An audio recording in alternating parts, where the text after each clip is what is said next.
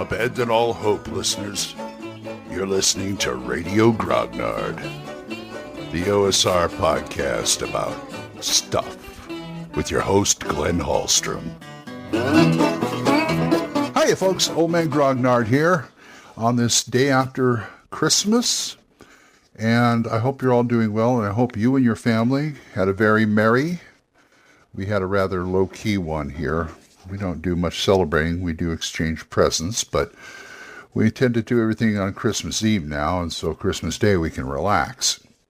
Well, as long as the kids get their presents, they're they're happy. So I was thinking about adaptions today because I'm doing, as I've told you before on other shows, I've been doing a lot of movie watching, and I tend to be a cinematic GM anyway. And I got a lot of these B movies and things from Mill Creek. Oh, about a four or five hundred of them, and a portion of them, about sixty-five of them, are spaghetti westerns. So I've been watching a lot of spaghetti westerns because I found out the western genre is rife with ideas for role playing games, fantasy role playing games.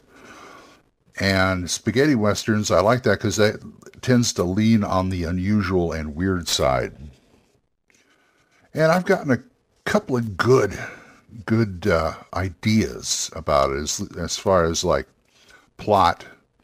Not so much plot, but yeah, well, plot but certain cliches of the plot that I can use and things like that. But there are some pitfalls about adapting something from another media, whether it be a book, TV, movie, radio, what have you.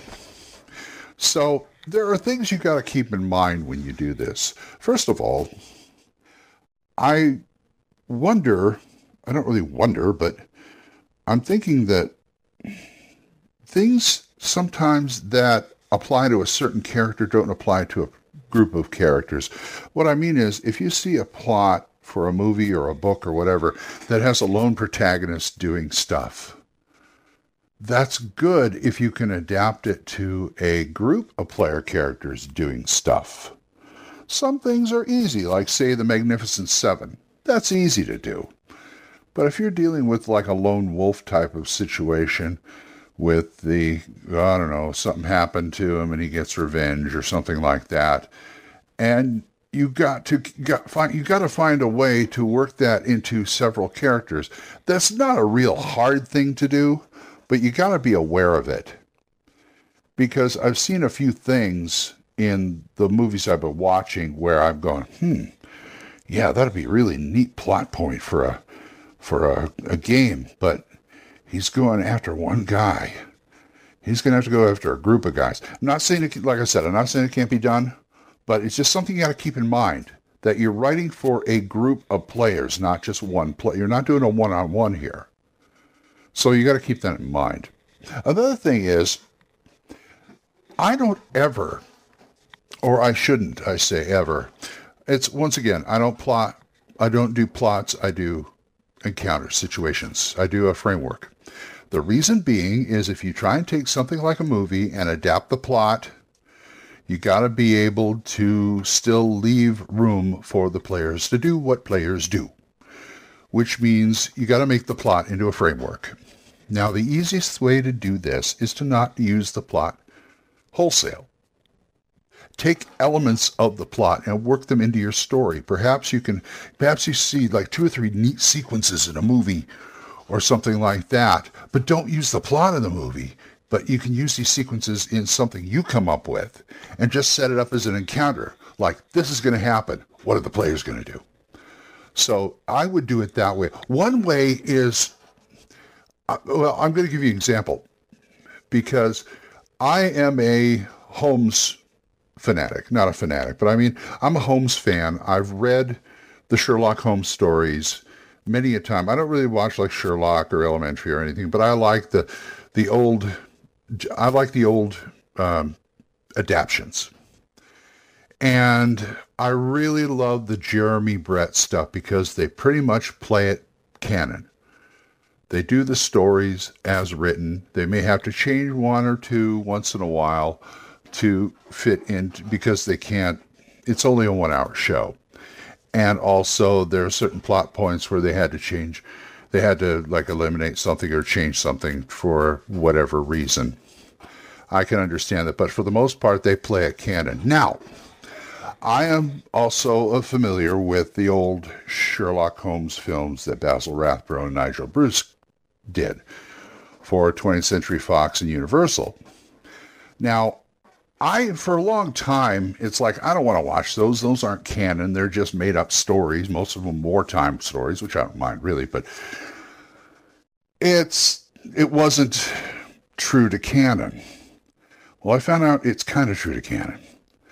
Now I'm gonna so whole sidestep the whole Nigel Bruce playing Watson as an idiot type thing. I'm I just I let I give that a pass. I mean, you know, Nigel Bruce is a fine actor and he's going to play it the way he's going to play it. So what I mean is the writers on these movies, they never aside from The Hound of the Baskervilles, they re- never really adapted the original stories for those films. What they did was come up with new stories based on or inspired by the original stories.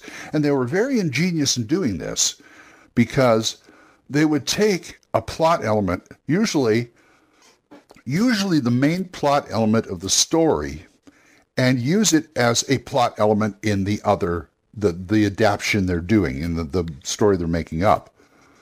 So you've got these stories where it's a totally original, not so well, kind of original story, but it's got some plot elements from the original canon that I recognize. I'm going, oh, they put took that out of there. They took that out of there. They did then like there's a couple of couple of Holmes stories where they use it as a framework for something else, but you can still recognize this kind of recognize the story. But they were very, very clever in doing this. And that's why I'm enjoying them again. And that is a lesson you should take from those kind of things is take the elements you love from a story whatever you have even if it's the basic plot you can take a basic plot and ream it out and put your own stuff in it but i would take things you like out of out of stories and just use them as uh, in inside your own whatever you come up with now, I know you, I'm not talking modules here. I'm talking about stuff you write. Like I'm going to be writing my own Astonishing Swordsmen stuff pretty soon. So I'm going to be looking far and wide. That's why I'm watching the spaghetti westerns, and I've seen two or three things that I could steal easily and put it in the put it in my Astonishing Swordsmen game. Black powder be damned. Some things just work. I mean, okay, fine. Uh, you don't have black powder. Well, you still got ranged weapons. You have bows. You have crossbows. You have slings. You have things like that. If I was using my own world or another system, Astonishing Swordsmen, see, I like to play Astonishing Swordsmen straight, the way it was intended, the whole Conan sword and sorcery thing. So I play it that way. But if I was using, say, swords and wizardry in my own world or somebody else's world, there would be a heavy steampunk influence. I would have steam and clockwork as a thing for that world because I love steampunk. And so you would have guns, you would have air guns, you would have the, the cannons would be steam cannons, things like that. You would have clockwork stuff that you could use with springs and everything like that. So that's okay. But Astonishing Swordsmen, I want to play straight. So I looked at those and go, okay, how can I adapt that thing where he does it with the gun to something more ranged? Even throw even throw knives can be used that way. So I think what you're getting, what I'm saying, you get you picking up what I'm putting down here, as they used to say. God, I sound so old doing that. Anyway, so take what you like, leave the rest, and just adapt it to your story. If there's a certain monster that you saw in a film that looks really good or a book or something like that, write it up, use it. A trap, some kind of gadget. Th- that's that's what they're there for. That's that's that's the whole the whole nine yards. Anyway, anyway, I think you get what I'm talking about. So I'm going to start my day, and thank you guys for listening. If you want to talk about this or ask anything else, send me an email at oldmangrognar at gmail.com or you can send me a voicemail at Anchor. And we are We are monetized now, so, so for as little as 99 cents a month, you can help support this program, and I thank you. And thank you to all my supporters now. So, I will say adieu to you. You have a good day, and until I see you next time, keep the dice warm, and I'll talk to you later. Bye-bye. Questions? Comments? Send them to oldmangrognard at gmail.com. We'll see you next time when Radio Grognard is on the air.